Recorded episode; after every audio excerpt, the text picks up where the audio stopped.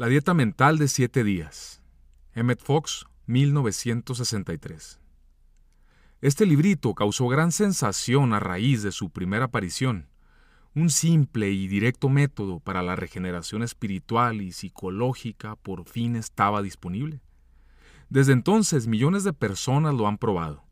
Curaciones del cuerpo, ajustes familiares, vencer la necesidad, pero sobre todo encontrar la felicidad y la paz mental que han resultado en un gran número de casos.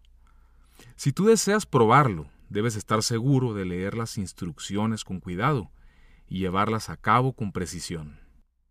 Emmett Fox El tema de la dieta es hoy en día uno de los primeros temas de interés público. Los periódicos y las revistas están llenos de artículos sobre este tema. Los estantes de las librerías están repletos de tomos que descubren los misterios de las proteínas, los almidones y las vitaminas, etc. Actualmente el mundo tiene conciencia de la comida. Los expertos en la materia dicen que físicamente uno se convierte en lo que come, que todo el cuerpo se compone de lo que uno ha ingerido en el pasado. Lo que comiste el día de hoy, dicen, estará en tu torrente sanguíneo después de un lapso de tantas horas. Y la sangre construye los tejidos de tu cuerpo, ¿no? Entonces ahí lo tienen. Por supuesto, ninguna persona sensata discute eso. Es perfectamente cierto y lo único sorprendente es que el mundo haya tardado tanto en averiguarlo. No obstante, aquí voy a tratar sobre este asunto de las dietas en un nivel infinitamente más profundo y con efectos de mayor alcance. Me refiero, por supuesto, a la dieta mental. El factor más importante en la vida es la dieta mental de la cual se vive. Es el alimento que se proporciona a la mente, el que determina completamente el carácter de tu vida. Los pensamientos que permitas, los asuntos en los que distraigas tu mente, son los que harán que tú y lo que te rodea sea lo que son. Tal como sean tus pensamientos, así será tu vida. Todo lo que hoy existe en tu vida, el estado de tu cuerpo, estés sana o estés enfermo, el estado de tus finanzas, ya sea que seas próspero o estés empobrecida, el estado de tu hogar, sea que estés feliz o lo contrario. De hecho, las condiciones actuales de cada fase de tu vida están totalmente condicionadas por los pensamientos y sentimientos que tuviste en el pasado, así como por el tono habitual de tus pensamientos pasados.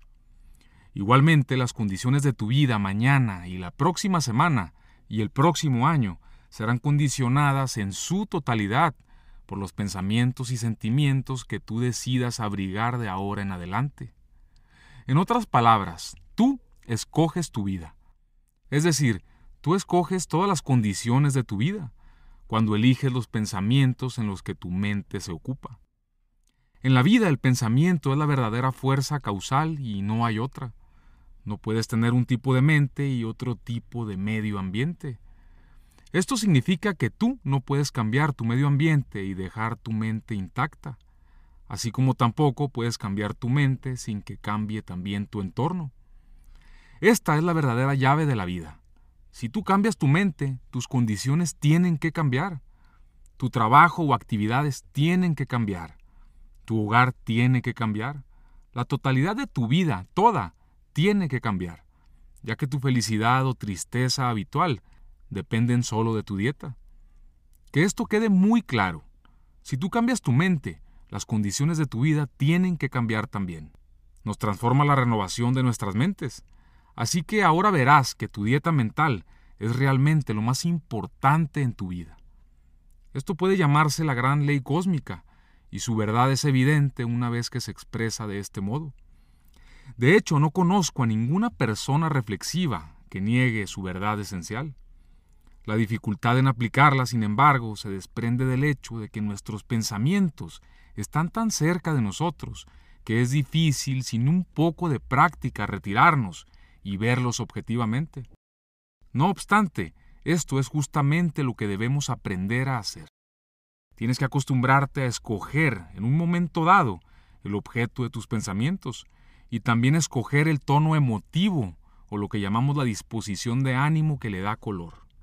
Sí, es cierto, puedes escoger tu disposición de ánimo. Indudablemente, si no pudieras hacerlo, no tendrías ningún control sobre tu vida. Las disposiciones de ánimo producen las inclinaciones de la persona, que a la larga producen o estropean su dicha, y que están predispuestas al famoso pero. Tú no puedes ser sano, no puedes ser feliz y no puedes ser próspero si estás mal dispuesto para hacerlo. Si estás malhumorado, si eres indolente, si eres cínico, si estás deprimido, si te sientes superior y si estás asustado, tu vida no vale la pena. A menos que estés decidida, decidido a cultivar una buena disposición, pierde todas las esperanzas de hacer que tu vida valga la pena, y es preferible decirlo de una vez. Si no estás decidido a empezar ahora y a seleccionar cuidadosamente todo el día la clase de pensamientos que vas a tener, entonces pierde toda esperanza de hacer de tu vida lo que quieras que sea. En pocas palabras, si deseas que tu vida sea feliz y valga la pena, lo cual es lo que Dios quiere que hagas de ella, Tienes que empezar de inmediato a entrenarte en el hábito de seleccionar y controlar tus pensamientos. Los primeros días esto será muy difícil, pero si tienes constancia podrás hacerlo cada vez con más facilidad, y es realmente el experimento más interesante que puedes hacer. Es más, ese control del pensamiento es el pasatiempo más interesante que pueda practicarse.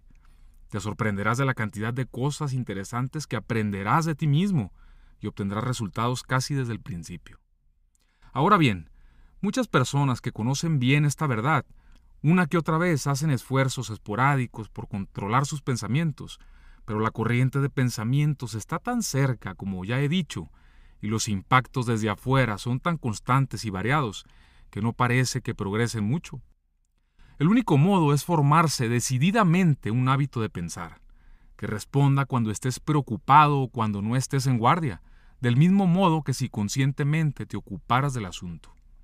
Este nuevo hábito de pensar tiene que adquirirse definitivamente, y la base para ello puede establecerse en pocos días del modo siguiente. Decide que dedicarás una semana exclusivamente a construir un nuevo hábito de pensar, y que durante esta semana todo lo demás carecerá de importancia en comparación con eso. Si lo haces, puedo asegurar que todo en tu vida tendrá un cambio favorable. Es más, nada permanecerá inalterado. Esto no significa que podrás enfrentarte a tus problemas actuales con un espíritu superado, no. Significa que las dificultades desaparecerán. Este es el modo científico de alterar tu vida, y como está de acuerdo con la gran ley, es infalible. Comprendes ahora que al trabajar de este modo no tienes que cambiar las condiciones externas. Lo que sucede es que tú aplicas la ley y las condiciones cambian espontáneamente. Tú no puedes cambiar las condiciones directamente. Con frecuencia lo has intentado y has fracasado. Pero haz la dieta mental de siete días y las condiciones tienen que cambiar. Esta es entonces la receta. Durante siete días no puedes permitirte albergar ni por un minuto pensamientos que no sean positivos, constructivos, optimistas y amables esa disciplina será tan forzada que conscientemente no podrás mantenerla por mucho más de una semana. Pero no te pido que lo hagas. Una semana será suficiente, porque al cabo de ese tiempo el hábito de pensar positivamente comenzará a establecerse. Algunos cambios extraordinarios ya habrán sucedido en tu vida animándola enormemente, y luego el futuro se encargará de sí mismo. El nuevo modo de vida será tan atractivo y mucho más fácil que el viejo, y encontrarás que tu mentalidad se alinea sola. Pero los siete días serán forzados. No quiero que te metas en esto sin considerar el costo. Las dietas físicas son un juego de niños en comparación, aunque tengas muy buen apetito. La gimnasia más agotadora combinada con marchas de 45 kilómetros es suave comparada con esta empresa. Pero es solo por una semana de tu vida y decididamente alterará todo mejorándolo por el resto de tu vida. Es más, por toda la eternidad. Todo será diferente y mejor que si jamás lo hubieras hecho. No comiences a la ligera. Antes de empezar, piénsalo por uno o dos días. Entonces comienzas y que la gracia de Dios te acompañe. Puedes empezar cualquier día de la semana a levantarte, después del desayuno o del almuerzo, no importa. Pero una vez que empieces, tienes que continuarla durante siete días. Eso es esencial. La idea es que tengas siete días ininterrumpidos de disciplina mental para poder lograr definitivamente que la mente se encauce por un nuevo sendero. Si falseas en el comienzo o si te va bien por dos o tres días y luego por cualquier razón te sales de la dieta, tienes que dejarla por varios días y luego comenzar de nuevo. ¿Recuerdas que en el cuento de Rip Van Winkle, este juraba abstenerse de tomar licor y de inmediato aceptaba el primer trago que le ofrecían, diciendo tranquilamente, esta vez no lo contaré. Bien, en la dieta mental de siete días esto es inaceptable. Tienes que tomar en cuenta cada desliz y aunque tú no lo hagas, la naturaleza lo hará. Al cometer un desliz debes dejar la dieta y empezar de nuevo. Ahora bien, para prevenir en lo posible las dificultades, las consideraremos a detalle. Primero, ¿qué quiero decir por pensamientos negativos? Un pensamiento negativo es cualquier pensamiento de crítica, de rencor o despecho, de celos, condenación de otros, de culparse a uno mismo. Cualquier pensamiento que no sea positivo y de naturaleza constructiva, relacionado con uno mismo o con otro, eso es un pensamiento negativo. No te preocupes mucho en cuanto a la clasificación. En la práctica nunca tendrás dudas de si es positivo o negativo. Aunque tu cerebro trate de engañarte, tu corazón te dirá la verdad.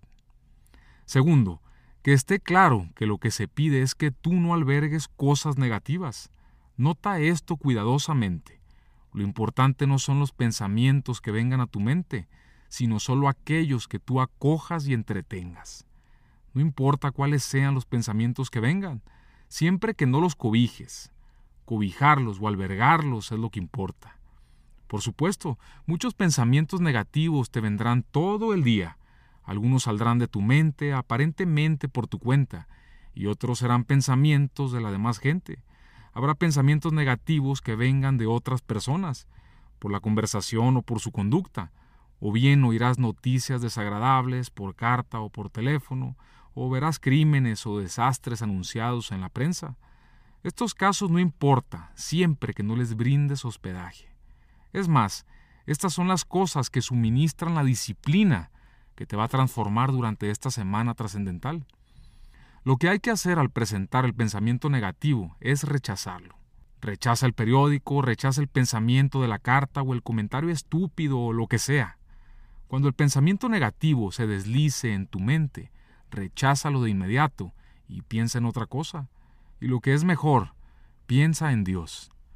Una analogía perfecta es el caso del hombre que está sentado junto a una fogata cuando le cae una chispa en la manga. Si sacude la ceniza de inmediato no puede pasar nada, pero si permite que se quede allí solo un momento, no importa cuál sea el motivo, el daño habrá sido hecho y costará trabajo reparar esa manga. Igual sucede con un pensamiento negativo. Ahora bien, ¿qué hacer con los pensamientos y las condiciones negativas que en nuestra etapa actual no podamos evitar? ¿Qué tal los problemas de la oficina y de la casa? La respuesta es que tales cosas no afectarán tu dieta. Siempre que tú no las aceptes, ni les temas, ni creas en ellas, ni te indignen, ni entristezcas por ella, y ni les des poder alguno. Ninguna condición negativa que debas atender afectará tu dieta. Ve a la oficina, enfréntate a los asuntos de tu casa, pero no permitas que te afecten. Di mentalmente, ninguna de estas cosas me conmueve, y todo saldrá bien. Supongamos que almuerzas con un amigo quien habla negativamente. No trates de callarlo ni desairarlo. Déjalo hablar, pero no aceptes lo que él dice y así no afectarás tu dieta. Supongamos que al llegar a casa te encuentras con conversaciones negativas. No prediques un sermón, sencillamente no las aceptes. Recuerda, la aceptación mental es lo que constituye tu dieta. Supongamos que presencias un accidente o una injusticia. En vez de reaccionar aceptando las apariencias y respondiendo con lástima o indignación, rehúsa aceptarlas. Haz lo que puedas por enderezar las cosas, piensa debidamente y déjalo de ese tamaño. Aún así estarás a dieta. Claro, será de gran ayuda si puedes evitar durante esta semana cualquiera que muy expresamente pueda despertar malos instintos. Mientras estés a dieta es mejor evitar a las personas que te sacan de quicio, que te caen mal o que te fastidian. Pero si no es posible evitarlas, disciplínate un poco más. Eso es todo. Supongamos que la próxima semana te espera una prueba muy difícil. Bien, si tienes suficiente conocimiento espiritual, sabrás cómo enfrentarla de modo espiritual. pero para el caso creo que será mejor esperar a comenzar la dieta tan pronto haya pasado el asunto. Como dije antes, no tomes la dieta a la ligera, piénsalo bien primero. Para terminar, quiero decirte que frecuentemente las personas encuentran que empezar esta dieta alborota toda clase de dificultades. Parece que de repente todo empieza a marchar mal. Esto puede parecer desconcertante, pero en verdad es una buena señal. Significa que las cosas se están moviendo y ¿no era eso precisamente el objetivo que teníamos en mente? Supongamos que todo tu mundo parece estremecerse en sus bases. Agárrate fuerte y deja que se estremezca, y cuando deje de mecerse el cuadro, se habrá reensamblado solo y comenzará a parecerse a lo que anhelaba tu corazón. Este punto es importante y algo sutil. ¿No comprendes que detenerte a pensar en estas dificultades es de por sí un pensamiento negativo que quizá te haga salir de la dieta? Claro, el remedio no está en negar que aparentemente tu mundo está convulsionando, sino en negarte a aceptar las apariencias juzga correctamente. Mantén tus pensamientos positivos, optimistas y amables mientras las apariencias se están tambaleando. Manténlos así, a pesar de las apariencias, y una gloriosa victoria será segura. Cada fase de tu vida se alterará radicalmente mejorando. Un último aviso. No le digas a nadie que estás a dieta o que piensas iniciarla. Mantén este enorme proyecto estrictamente para ti. Recuerda que tu alma es el lugar sagrado del Altísimo. Cuando termines la dieta satisfactoriamente y hayas asegurado su demostración, permite que pase un tiempo razonable para establecer una nueva mentalidad y entonces cuenta tu historia a alguien a quien tú pienses que pueda ayudarle. Y finalmente recuerda que nada que alguien haya dicho o hecho puede lograr anular tu dieta. Únicamente tu propia reacción hacia la conducta de otras personas podrá lograrlo.